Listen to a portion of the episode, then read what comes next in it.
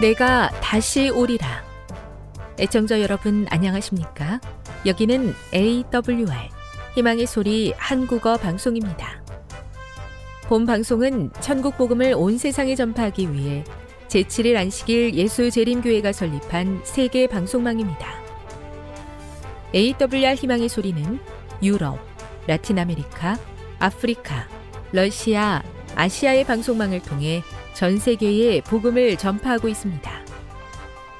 AWR 아시아 희망의 소리 방송국은 한국어 방송을 매일 5시간씩 송출하고 있습니다. 희망의 소리 방송은 인터넷과 스마트폰을 통해서도 언제나 청취하실 수 있습니다.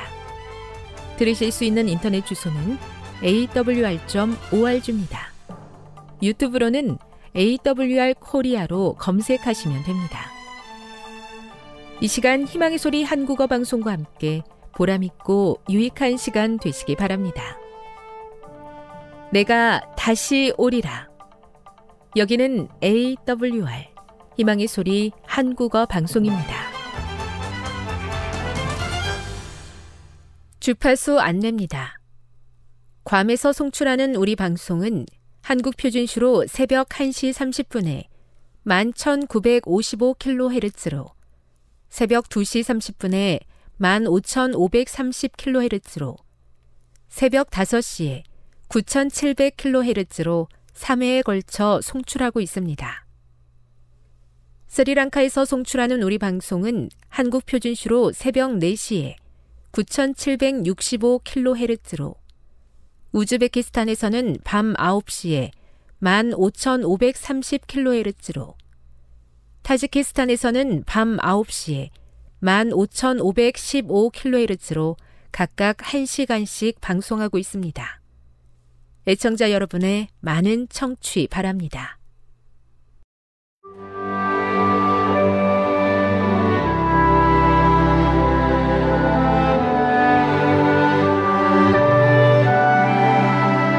읽어주는 교과 여섯째 날 8월 18일 금요일 더 깊은 연구를 위해 그대의 대화는 회개할 필요가 없는 것이 되어야 한다. 하나님의 성령을 근심하게 하지 말라. 그 안에서 너희가 구원의 날까지 인치심을 받았느니라. 그대의 마음에 사랑이 있다면 지극히 거룩한 믿음으로 형제를 세우고 도와주려고 노력할 것이다. 친구나 형제의 성품에 해로운 말이 나왔을 때 이 악한 말을 부추기지 말라. 그것은 원수의 일이다. 말하는 이에게 하나님의 말씀은 그런 종류의 대화를 금하고 있음을 친절하게 상기시켜 주라. 리비엔 헤랄드 1888년 6월 5일 여러분과 모든 교인들이 다음과 같은 서약을 하고 실천한다면 여러분의 교회는 어떻게 바뀔까? 1. 나는 제7일 안식일 예수재림교회 공동체 안팎에서 나의 영향력이 긍정적이고 발전적이며 믿음을 키우고 사기를 북돋우는 것이 되기를 바란다. 2. 연합과 사랑에 대한 그리스도의 부름을 상기하면서 내가 다른 사람의 잘못을 지적하는 것보다 좋은 행동과 말을 배양하는데 더 많은 힘을 쏟겠다. 3. 나는 누군가와 의견이 다를 때에도 동료 신자에 대한 존중을 분명히 밝히겠다. 그도 그리스도에게 성실하고 헌신하는 사람이라고 생각하며 상대와 다른 나의 의견을 단호하지 않고 부드럽게 제시하겠다. 4. 나는 그리스도의 재림을 기다리면서 동료 교인들을 세워주고 긍정할 수 있는 모든 기회를 찾으며 기쁨으로 생활하겠다. 핵심적인 토의를 위해 1. 에베소서에서 바울이 신격의 새 위격이 인류의 구원을 위해 긴밀하게 협력하고 있다고 묘사한 구절들을 살펴보라. 반복되는 강조는 신격에 대한 우리의 이해를 어떻게 돕고 있는가? 2. 그리스도인의 말에 대한 바울의 권고는 컴퓨터를 통한 소통의 시대에 어떻게 적용되는가? 사이버 폭력, 익명성 뒤에 숨어 행해지는 온라인 인신 공격이 빈번한 시대에 이것은 어떻게 이해되어야 하는가?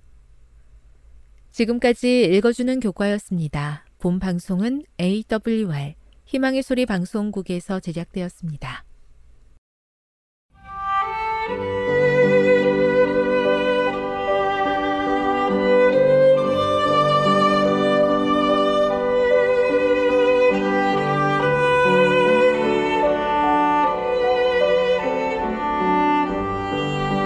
좋은 하나님 만나셨나요? 삶 가운데서 만난 하나님의 사랑, 말씀 가운데서 만난 하나님의 사랑을 나누는 엘트 시간.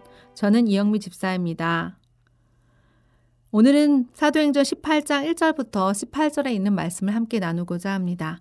말씀을 나누기 전에 기도 드리도록 하겠습니다. 하나님 아버지, 오늘도 말씀을 보내어 마음이 아프고 힘든 심령을 고쳐주시옵소서. 그리고 그 말씀이 오늘 능력이 됨을 경험하게 하여 주시옵소서.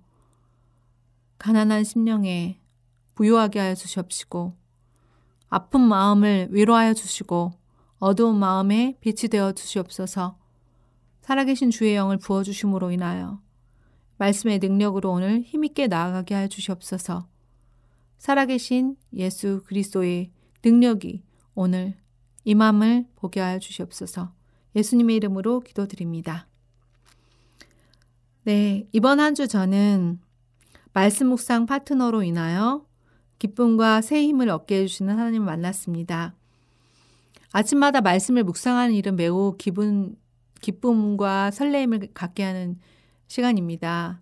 또 선교사와 어, 말씀 묵상 파트너가 되다 보니까 그 선교지에 일어나는 여러 가지 기도 제목들을 함께 기도하게 되고 또 기쁨의 소식들을 나눠 듣는 것이 얼마나 행복한 일인지 모릅니다. 어, 오늘은 또 하나님께서 어떻게 역사하셨을까 기대하다 보면 시간이 훌떡 지나가서 아, 아침에 바쁘니까 30분 정도만 나눠야지라고 생각을 했는데 훌떡 1시간이 넘을 때도 있, 있었습니다. 그래서 저는 어, 그 친구가 시험 기간이기 때문에 아, 이제 시험 기간에는 각자 본 말씀을 인증샷으로 찍을까라고 제가 문자를 보냈더니 아닙니다. 제가 이 시간에 호, 정말 힘을 얻습니다라고 답이 왔습니다. 저는 이 기쁨으로 말씀을 나누는 선교사와 저에게 하나님께서 얼마나 큰 어, 기대감과 또 새 힘을 허락하시는지 참으로 넘치는 축복을 누리는 한 주간을 보냈습니다. 네, 오늘은 사도행전 18장 1절부터 18절에 있는 내용의 말씀인데요. 바로 어, 고린도에서 전도에 관한 내용입니다. 오늘 사도행전 18장을 보면서 어, 바울이 이 고린도에 어디에서부터 고린도로 오게 되었는가 봤더니 아덴을 떠나 고린도에 이르렀다고 되어 있었습니다. 자, 아테네는 어떤 곳이었습니까? 그가 지식은 지식으로, 철학은 철학으로, 그의, 그가 가진 모든 것을 동원하여 어, 복음을 전했던 곳입니다. 그런데 이제 바울은 고린도에 도착해서 그가 만난 사람의 첫 번째 사람이 누구였나 봤더니 바로 아굴라라고 하는 본도에서 난 유대인 하나를 만났다고 했습니다. 이 아굴라는 또 어떻게 그 유, 고린도에 오게 되었을까요? 바로 글라우디오가 모든 유대인을 어, 명하에서 로마에서 떠나라 라고 했을 때 그의 아내와 함께 어, 이달리아로부터 새로 온 사람이었습니다. 바울은 그들을 만났고 그들에게 갔을 때 업이 같, 같으므로 함께 거하여 일했다고 했습니다. 바울이 만난 사람은 유대인이었고 또한 어, 로마에서 온 이민자였습니다. 그들의 직업은 공통, 공통적으로 텐트를 만드는 일이었고 또한 그들의 종교는 유대인이라 하나님을 믿는 사람들이었습니다. 바울은 이들과 동역을 하게 됩니다. 바울이 사역을 어떻게 했나 봤습니다. 바울의 사역의 방법은 안식일마다 회당에서 강론을 하고 유다인과 유대인과 헬라인에게 권면하는 그런 사역을 했습니다. 안식일마다 바울이 어, 회당에서 강론하고 또한 업이 같기 때문에 브루스길라와 아굴라와 이런 비전을 나누는 것은 바울에게 굉장히 큰 기쁨이었습니다. 아, 이때 신라와 디모데가 마게도니아로부터 내려오니까 바울이 하나님의 말씀에 붙잡혔다고 했습니다. 네, 동역자리들이 내려왔을 때 바울과 바울은 하나님의 말씀에 붙들려서 유대인들에게는 예수님은 그리스도라 밝히 증거하게 되었습니다. 아, 동역자들이 내려오는 이 힘은 엄청난 것입니다. 그리고 저희가 대적하여 회방하는 사람들도 있었습니다. 어, 유대인들은 바울이 증거했을 때그 옷, 어, 회방하여는 그런 무리들이 어, 많이 있었을 때 바울은 그들에게 어, 옷을 떨어 가로되 너희 피가 너희 머리로 돌아갈 것이요 나는 깨끗하니라 이후에는 이방인에게로 가리라 하였습니다. 아, 바울이 이렇게 뜨거운 마음으로 하나님의 말씀에 붙들려서 전도를 했음에도 불구하고 왜 이 유대인들은 이렇게 그 말씀에 대하여 반응하지 않고 오히려 회방을 하였을까요? 어, 저는 참 하나님의 말씀이 이렇게 임했는데도 불구하고 회방하고 반대하는 유대인들을 보면서 어, 바로 오늘에도 어, 내가 말씀을 잘못 전해서가 아니라 하나님께서 이 바울이 전함에도 불구하고 또 말씀에 붙잡혀서 어, 전함에도 불구하고 듣지 않는 회방하는 무리들도 있는, 있구나. 그런 무리들에게는 어떻게 해야 될까? 바울은 그들에게 어, 옷에 먼지를 털고 이방인에게도 가겠다고 하였습니다. 사역, 사역의 대상을 옮기는 그러한 일들을 보게 됩니다. 사역의 전환점을 맞이한 것이 슬라와 디모데로 인해서 기쁨을 누렸지만 이제 풀타임으로 말씀에 붙들려 가지고 사역에 전념하였던 바울에게 이제 유대인들의 그 음, 회방으로 인하여 바울은 이제 먼지를 털고 사역의 대상을 이방인에게로 옮깁니다. 언제나 바울은 첫 번째가 유대인에게 전했고 또한 그들에게 그들이 복음에 대해서 회방하고 대들고 받아들이지 않을 때 대상을 전환하는 그러한 바울의 사역을 보게 됩니다. 그리고 이제 이방인에게 향했을 때 첫 번째 새로운 사역지는 어디였습니까? 그것은 바로 유수도라고 하는 하나님을 경외하는 이방인에게였습니다. 유수도는 바로 회당 옆에 사는 사람이었습니다. 항상 바울은 회당을 중심으로 복음을 전했고 그리고 회당 옆에 있었던 유수도는 이 바울에게 이 말씀을 들음으로 인하여 구원을 얻게 됩니다. 그리고 이제 그 회당장 그리스보의 이야기가 나옵니다. 회당장 그리스보가 온 집으로 더불어 주를 믿으며 수단 고린도 사람도 듣고 믿어 침례를 받더라. 이제 사역을 어, 유대인들이 회방하고 듣지 않았을 때 이제는 이방인에게 가리라 하고 복음을 전한 것이 유수도였습니다. 유수도에는 회방 회당장 옆에 집이 있었고 이 유수도가 하나님을 경외하게 되자 그 옆에 있던 회당의 회당장인 그리스도의 온 집이 구원 얻게 됩니다. 이 영적 리더의 리더의 구, 가정의 구원으로 인해서 그리고 고린도 사람들에게 복음의 문이 열리고 또한 그들이 침례를 받는 놀라운 일들이 일어나게 됩니다. 아, 일들을 보면서 아, 하나님께서 전령을 다해서 복음을 다 전해 또 회방과 어려움이 있는데 그럴 때 그곳에 계속 머무는 것이 아니라 잠시 돌려서 또 이 사역 사역을 어 하나님께서 하락하신 곳에서 했을 때 어, 이방인 한 사람을 통해 회당자의 구원 얻고 또 그거로 인해서 복음을 고린도 사람들에게 전하는 하나님의 어, 놀라운 계획과 또 동행하심 그리고 절대 포기하지 않고 좌절하지 않는 바울의 믿음에 대해서 이 말씀 가운데서 볼 수 있습니다. 그리고 이제 성과가 있었습니다. 이 성과란 고린도 사람들이 다른 곳에 사는 사람들도 이 소식을 듣게 되었는데요. 예수를 믿고 침례 받는 이 놀라운 일들은 주변에 알려지게 되었습니다. 그리고 이때 또 음, 주의 음성을 듣게 됩니다. 왜 바울은 이러한 주의 음성을 듣게 되었을까요? 주의 음성은 바로 두려워 말라, 무서워하지 말고 잠잠하지 말고 말하라는 음성입니다.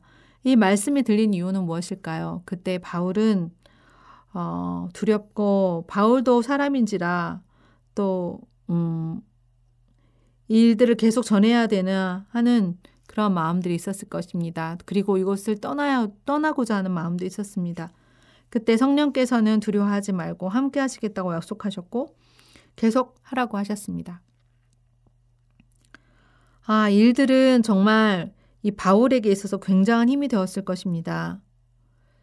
어, 시련이 있을, 있을 때 하나님께서 주시는 보증의 약속이야말로 가장 강력한 위로가 됩니다. 또 하나님이 보내주신 그 하나님의 사람들의 위로야말로 그것을 견딜 수 있는, 시련을 견딜 수 있는 가장 큰 위로가 됩니다. 그렇게 바울이 고린도에서 사역을 하고 또 진행될 때 이제 유대인들은 또다시 바울을 힘들게 합니다. 1년 6개월을 지내며 그들 가운데 말씀을 가르쳤습니다. 갈리오의 아가야 갈리오가 아가야의 총독이 되었을 때 유대인들이 일제히 일어나 바울을 대적하면서 재판 자리로 끌고 갑니다. 바울을 이제 회방하는 정도가 점점 공적으로 큰 힘을 행사하려고 합니다. 그리고 이제 뭐라고 고소하나 봤더니 이 사람이 율법을 어기 하나님을 공경하고 사람들을 권한다고 이야기합니다. 어, 이 일에 대해서 바울은 어떤 심정이었을까요? 바울은 이제 입을 열어서 이것에 대해서 어, 자신을 변호하려고 했을 때 하나님께서는 갈리오라는 이 총독을 사용하십니다. 갈리오가 유대인들에게 한 말은 너희 유대인들아 만일 무슨 부정한 일이나 괴악한 행동이었으면 내가 너희 말을 들어주는 것이 가하지만 만일 문제가 언어와 명칭과 너희 법에 관한 일이면 너희가 스스로 처리하라. 나는 이러한 일에 재판장 되기를 원치 아니하노라 하고 저희들을 재판자리에서 쫓아냅니다. 그들의 의도가 음, 이루어지지 않는 것입니다. 하나님께서는 바울이 아무 일도 하지 않았지만 바울이 잠잠하고 있었지만 그 이방인 갈리오 그를 통해서 그를 반대하는 사람들의 편에서 바울을 보호해 주십니다. 그리고 이 유대인들은 여기에서 끝나지 아니하고 또 어떤 행동을 합니까? 회당장 소스테네를 잡아 재판 자리 앞에서 때리고 갈리오가 이 일을 상관치 아니하였다고 했습니다. 어, 사실 사람을 때리는 것은 어, 이 아가야 총독이 상관할 수 있는 일이지만 그만큼 갈리오는 이, 이 일에 대해서 유대인들의 편을 들어주지 않습니다. 바울은 더 여러 날 어, 있다가 형제들과 작별을 하고 배를 타고 수리아로 떠나게 됩니다. 오늘 본문의 말씀을 보면서 하나님께서 준비하신 이 갈리오, 영적인 어, 리더인 이 바울을 보호해 주시기 위해서 하나님께서 이 영향력 있는 사람을 통하여 어, 일하시고 계심을 오늘 말씀 가운데서 보게 되었습니다.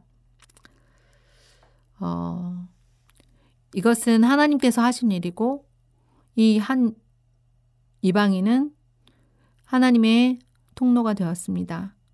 그래서 하나님의 사람을 보호하시는 하나님의 놀라운 손길이 오늘도 함께하고 있었습니다. 어, 저는 이런 적용 질문을 던져보았습니다. 누구를 동역자로 삼아야 하는가? 그 사람은 바로 하나님을 믿는 사람이고 또 한 마음으로 어, 일할 수 있고 또 한 마음으로 그 어려움에 동참할 수 있는 사람입니다. 또한 어, 사역자가 외롭고 힘들 때 그 동역자들을 보내주시고 또한 이방인을 보내셔서라도 그 어려움에서 구하시는 하나님의 놀라운 능력에 감사함을 느꼈습니다. 기도하겠습니다. 주님 오늘도 보여주신 그 말씀처럼 하나님을 굳게 의지하고 나아갈 때뭐 주의 복음을 방해하는 일꾼들에게서 구해주시기를 기도드립니다. 또한 승리하시는 하나님의 능력을 보게 되기 원합니다. 주께서 말씀하신 대로 속히 오시옵소서 예수 그리스도의 이름으로 기도드렸습니다. 지금 여러분께서는 AWR 희망의 소리 한국어 방송을 듣고 계십니다.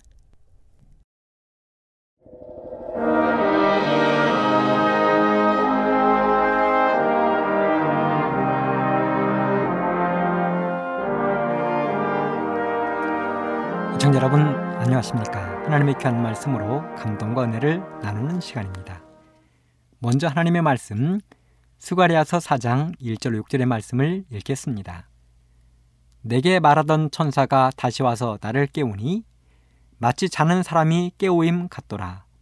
그가 내게 묻되 네가 무엇을 보느냐? 내가 대답하되 내가 보니 순금 등대가 있는데 그 꼭대기에 주발 같은 것이 있고 또 그 등대에 일곱 등잔이 있으며 그 등대 꼭대기 등잔에는 일곱 관이 있고 그 등대 곁에 두 감람나무가 있는데 하나는 그 주발 우편에 있고 하나는 그 좌편에 있나이다 하고 내게 말하는 천사에게 물어가로되 내 주여 이것들이 무엇이니까? 내게 말하는 천사가 대답하여 가로되 네가 이것들이 무엇인지 알지 못하느냐? 내가 대답하되 내 주여 내가 알지 못하나이다. 그가 내게 일러 가로되 여호와께서 스루파벨에게 하신 말씀이 이러하니라 만군의 여호와께서 말씀하시되 이는 힘으로 되지 아니하며 능으로 되지 아니하고 오직 나의 신으로 되느니라 저는 오늘 이 말씀을 중심으로 오직 여호와의 신으로만 하는 제목의 말씀을 준비해 보았습니다. 이 땅의 모든 사람들은 대부분 자신감이 넘쳐오릅니다. 무엇이든 모든 것을 자신의 힘으로 이룰 수 있다는 확신을 가지고 살아갑니다. 특별히 젊은 청소년들의 자신감은 온 세상을 들고 다닐 만큼 원대하기도 합니다. 그리고 이러한 것들을 어른들이 원하기도 하는 것입니다. 제가 다니던 고등학교의 정문에는 커다란 아치에 이런 글귀가 쓰여 있었습니다. Boys be ambitious 청년이여 야망을 가져라. 시골에서만 자라 아직 세상이 얼마나 넓은지 그저 꿈이라고는 선생님, 경찰 이런 것들이 다였던 저에게 그 말은 대단한 충격으로 다가왔습니다. 물론 올라가지 못할 나무는 쳐다보지도 말아라 하는 속담도 있기는 하지만 이런 부정적인 말보다는 청년이여 야망을 가져라 하는 이 말이 얼마나 멋있고 꿈이 있는 말이었는지 모릅니다. 우리들은 그렇게 그러한 구호를 외치며 세상을 삼킬 것처럼 꿈도 품어 보았습니다. 또 사실 세상에는 그러한 엄청난 꿈을 가지고 살아가는 사람들이 많이 있습니다. 하지만 점점 어른이 되어 가면서 자신들의 꿈은 현실로 돌아오게 되어 있습니다. 자신들이 이룰 수 있는 능력만큼 한계선을 정해놓고 그 안에서 안주하기 시작하는 것입니다. 그것이 편하고 좋다고 생각하는 것입니다. 안주하고 편히 머무르는 것. 이러한 장면이 이스라엘 백성들에게도 나타났습니다. 특별히 바벨론 포로 생활에서 돌아와 하나님의 성전을 건축해 했던 이스라엘 백성들의 모습 속에서 우리는 이러한 장면들을 보았습니다. 이스라엘 백성들이 포로 생활에서 귀환하여 무너진 하나님의 성전을 건축하기 시작했습니다. 이것은 먼저 페르시아의 왕이었던 고레스의 명령이자 이스라엘 백성들의 소망이었습니다. 그리고 성전의 주인 되시는 하나님의 간절한 소망이었습니다. 그래서 야심차게 시작을 했습니다. 모든 것을 금방이라도 이룰 수 있을 것 같았습니다. 그런데요, 주변 백성들의 방해와 모든 것들이 뜻대로 이루어지지 않음을 그들은 깨닫기 시작했을 때, 마침내 그들은 성전 건축을 중단하고 자기들의 생업으로 돌아가 버리고 말았습니다. 그것이 좋았습니다. 그저 하루하루를 성업에 종사하면서 편하게 사는 것이 좋았습니다. 그러다가 그들은 선자 학계를 통하여 정신이 번쩍 드는 하나님의 기별을 들었습니다. 이 전이 황무하였거늘 너희가 이때에 판벽한 집에 거하는 것이 가하냐. 너희가 계속 그렇게 하면 너희의 수고하여 얻은 모든 것들을 내가 쓸어 버릴 것이다. 그러면서 하나님은 선지자 학계를 특별히 보조하도록 돕도록 선지자 스가랴를 보내셨습니다. 학계와 스가랴 선지자를 통하여 하나님은 일어나 하나님의 전을 건축하도록 권고하셨습니다. 그리고 하나님은 스가랴를 통해서 하나님의 약속은 결코 실패함이 없다는 것도 보증하셨습니다. 예언을 통해서 확실하게 하나님의 속마음을 드러내셨습니다. 그 예언이 바로 더러운 옷을 입고 하나님 앞에 서 있는 불쌍한 여호수아의 모습이었습니다. 그 불쌍한 여호수아를 기고만장한 사탄이 고소하는 모습의 예언이었습니다. 마치 현장에서 가늠하다가 붙잡혀온 여인이 예수님과 유대인들 앞에서 떨고 서 있었던 것처럼 여호수아도 그렇게 부들부들 떨고 서 있었습니다.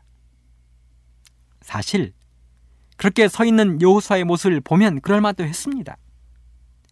불에 그슬린 나무 막대기처럼 더럽고 추한 옷을 입고 있는 죄의 옷을 입고 있는 그가 무슨 면목으로 하나님 앞에 얼굴을 들고 서 있을 수 있었겠습니까?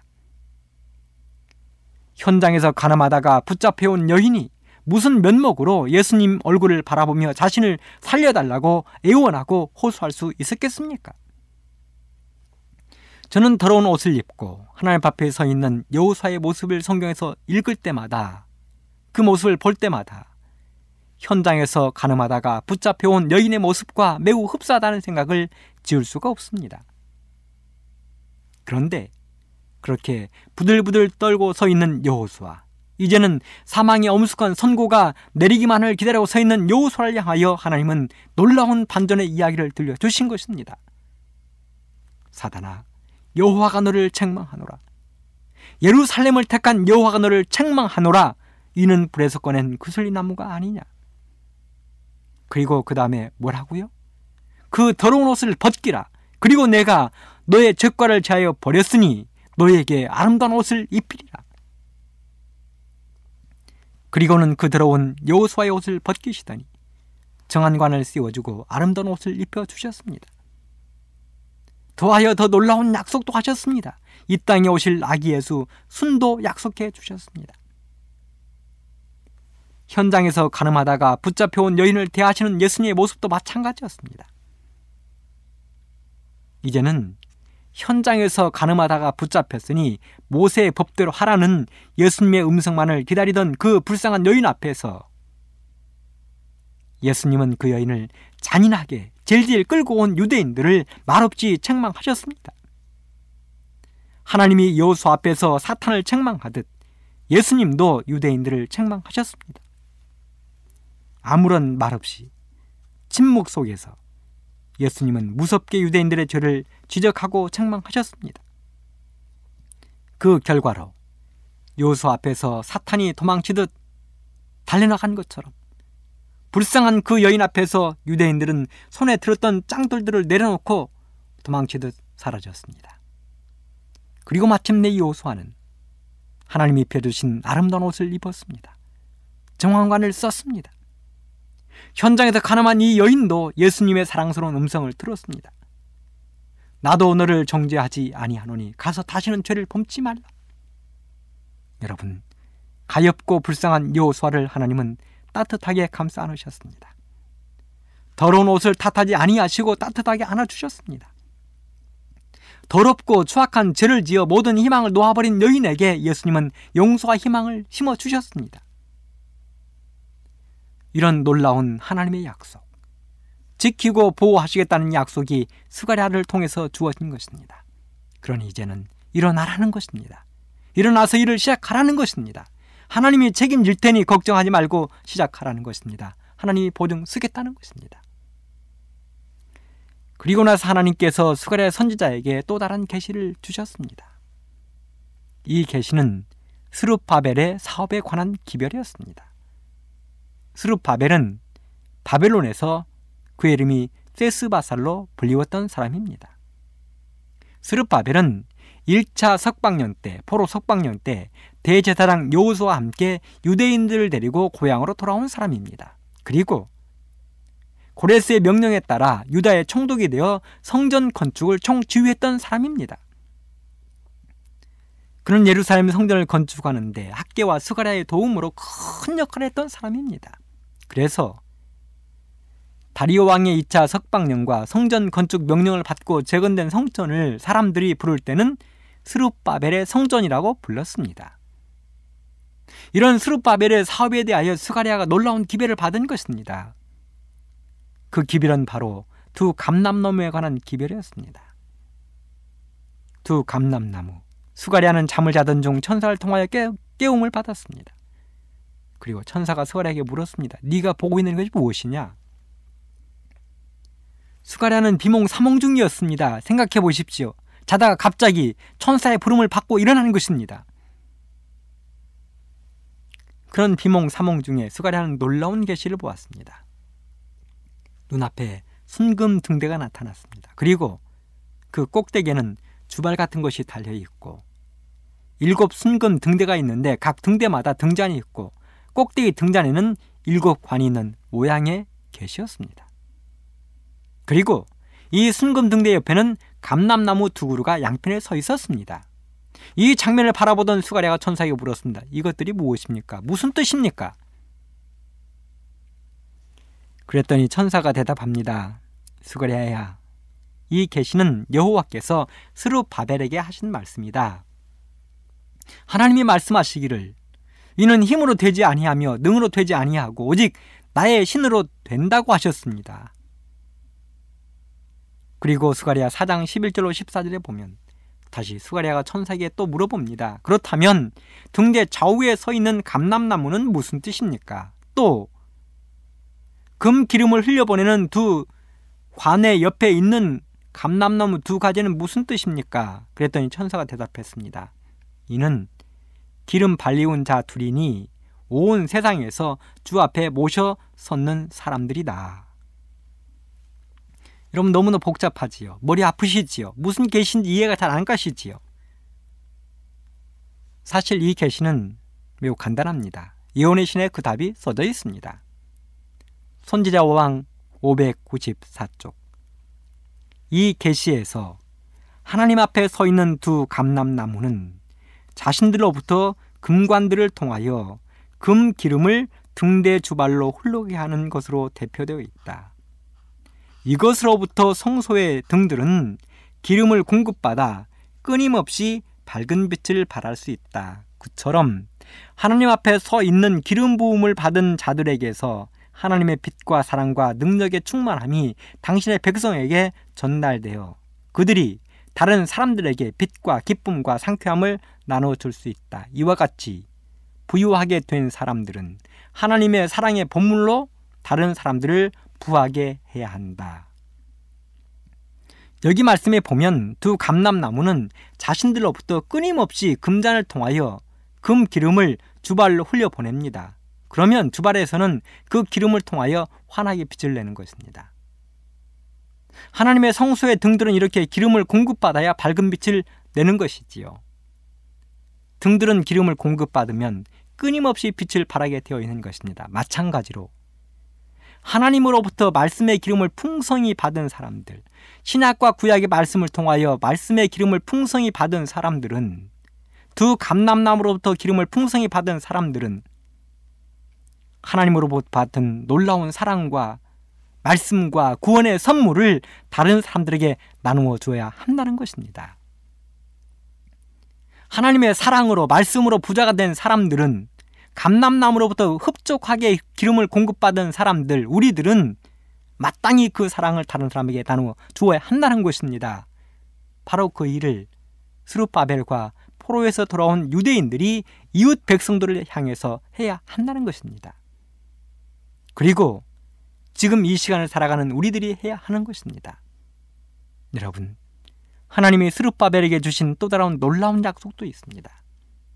수가야 4장 7절로 9절에 보면 큰 산아 네가 무엇이냐 네가 스룹바벨 앞에서 평지가 되리라 그가 머릿돌을 내어 놓을 때에 무리가 외치기를 은총 은총이 그에게 있을지어다 하리라 하셨고 여호와의 말씀이 또 내게 임하여 가라사대 스르바벨의 손이 이전에 지대를 놓았은즉 그 손이 또한 그것을 마치리라 하셨나니 만군의 여호와께서 나를 너희에게 보내신 줄을 네가 알리라 하셨느니라.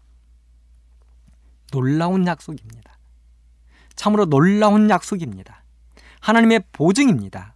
이렇게 더 확실한 보증이 주어졌다면 성전 건축을 그들은 망설여야 할 이유가 전혀 없었던 것입니다.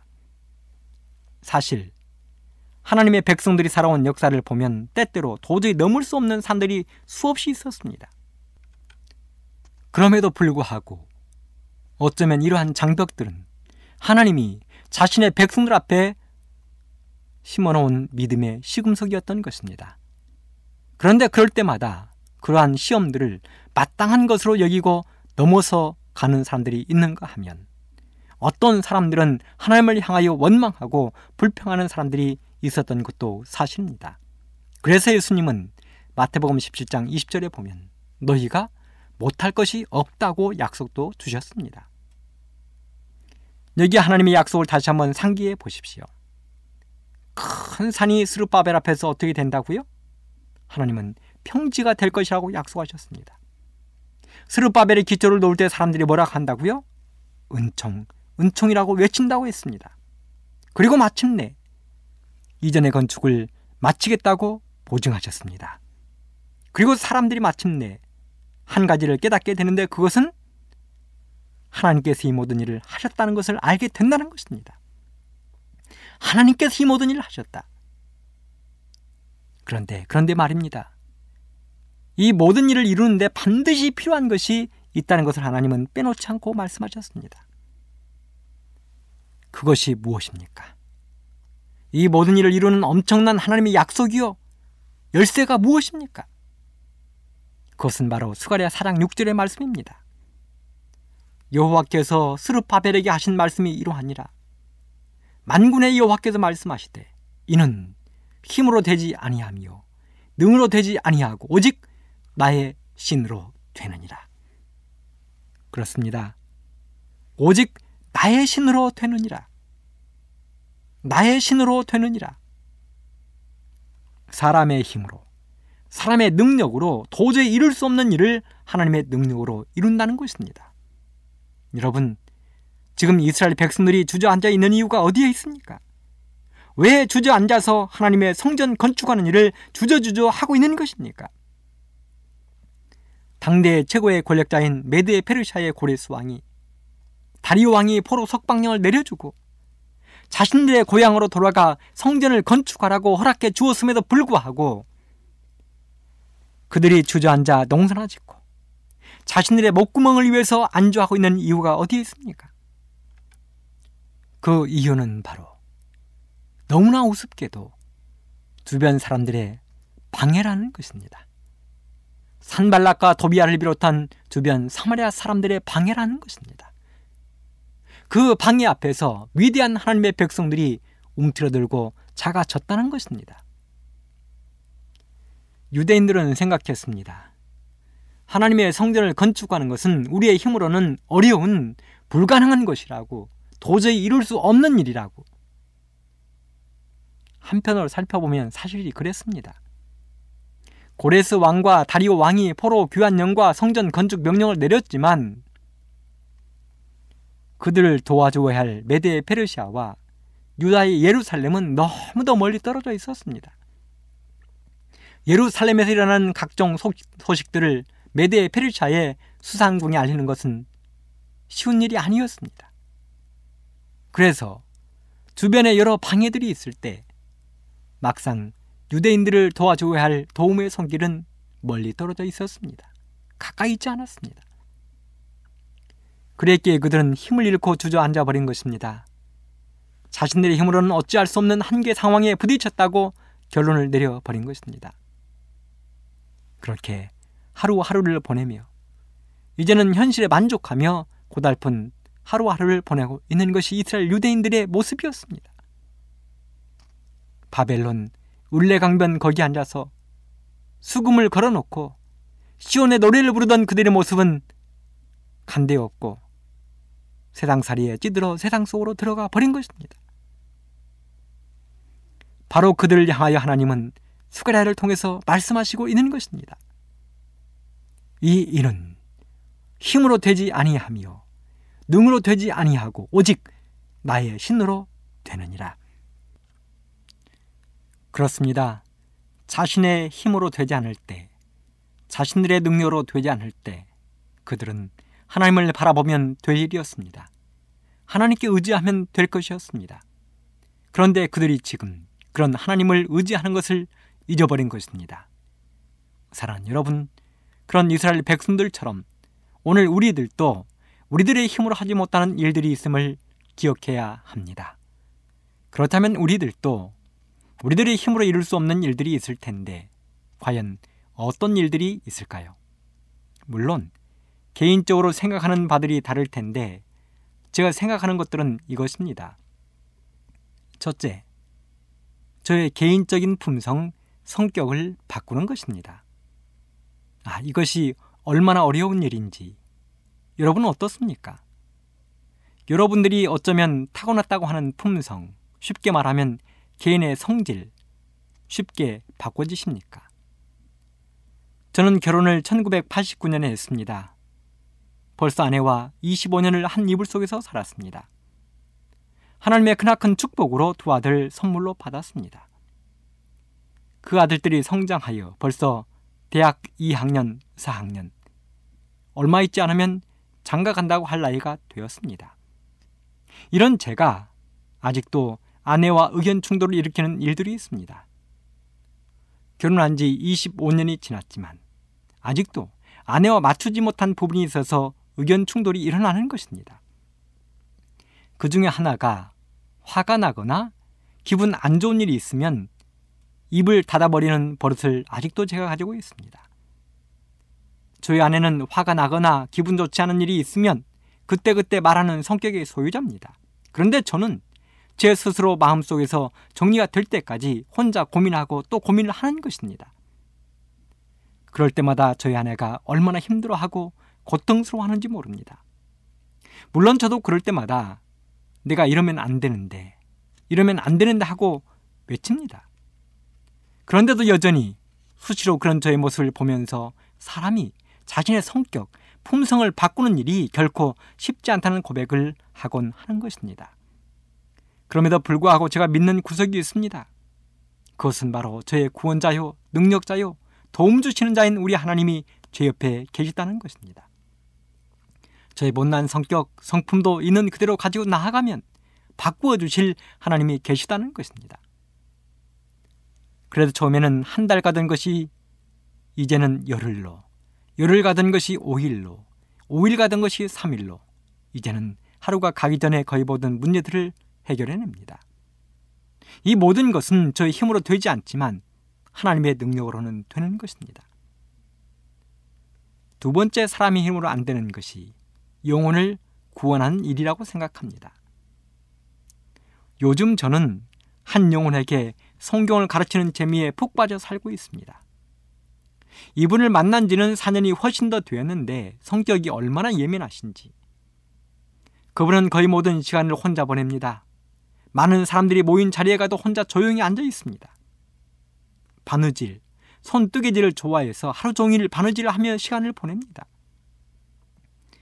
입맛이 너무 까다로워서 자기 집 외에는 자기가 또 만든 음식 외에는 어떤 음식도 입에 대지 않습니다. 거기다가 여자분입니다. 그러니 제가 그분에게 말을 붙인다는 것은 감히 상상도 할 수 없는 일이었습니다. 제가 할 수 있는 일은 저의 삶을 있는 그대로 보여주는 것 외에는 아무것도 할 것이 없었습니다. 하나님께 기도하는 것 외에는 할 수 있는 일이 아무것도 없었습니다. 그런데 얼마 전부터 서서히, 정말 서서히 그분의 마음이 열리기 시작했습니다. 작지만 정말 위대한 변화가 일어나기 시작했습니다. 마치 봄볕의 얼음이 서서히 녹아가듯 그렇게 열리기 시작했습니다.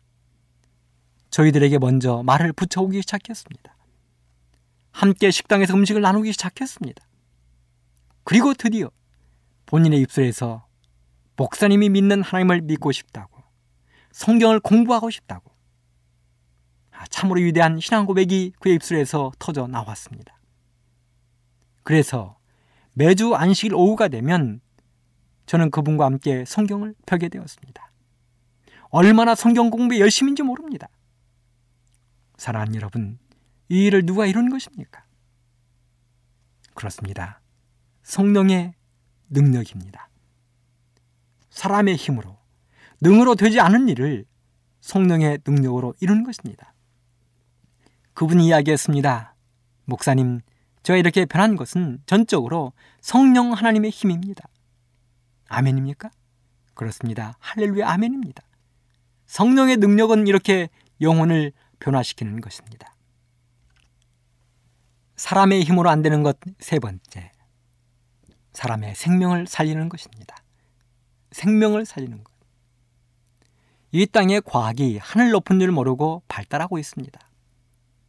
1969년 7월 20일 미국 동부 시간 오후 4시 18분 휴스턴 여기는 고요의 바다 이글호는 착륙했다 하는 또렷한 음성이 미국 텍사스주 휴스턴의 존 F 케네디 우주센터에 들려왔습니다.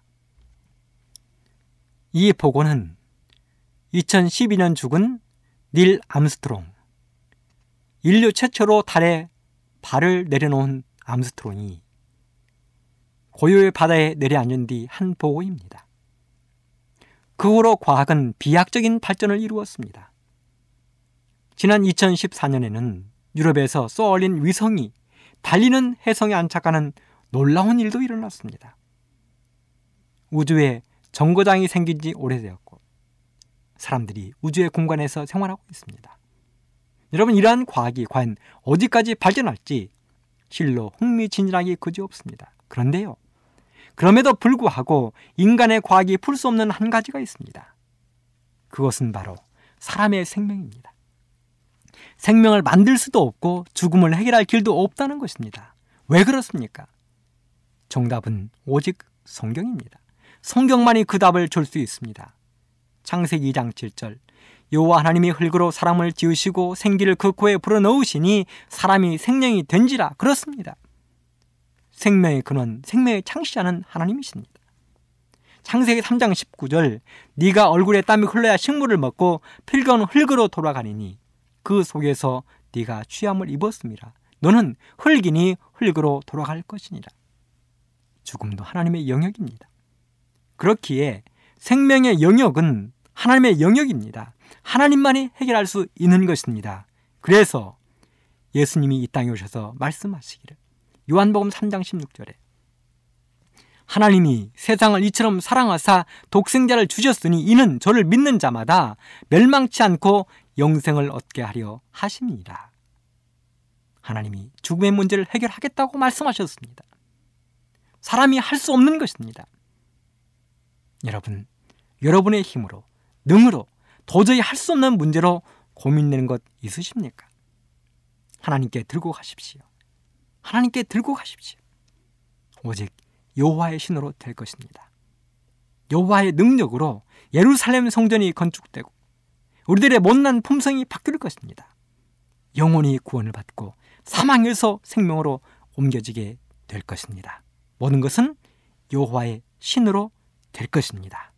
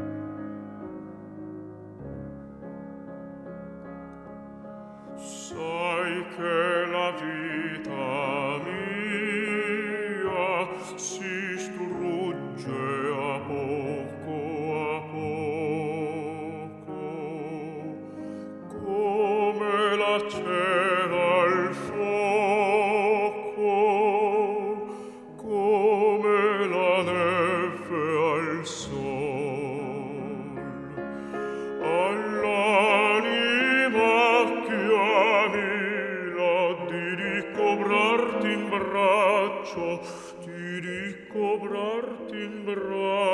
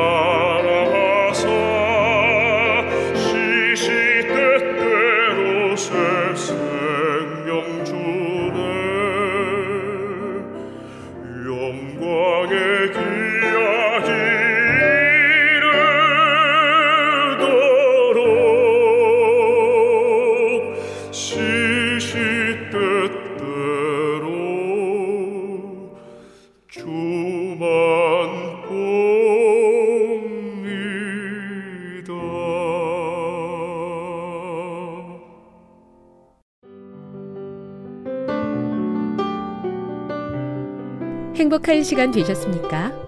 지금까지 여러분께서는 AWR 희망의 소리 한국어 방송을 청취하셨습니다.